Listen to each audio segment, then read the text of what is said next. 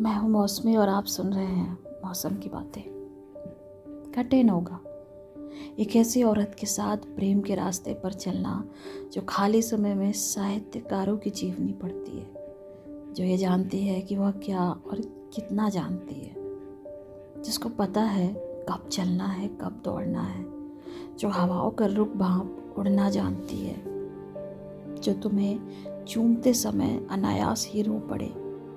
जो अपनी हड्डियों को मांस के सांचे में डालना जानती है, जो अपनी कविताओं के खोए हुए शब्द ढूँढने के लिए दूसरे लोक में भी चली जाए, जिसे संगीत ज़्यादा देर तक सुना नहीं जाता, मगर जो एक पेंटिंग पर विचार करने में दो घंटे लगाए।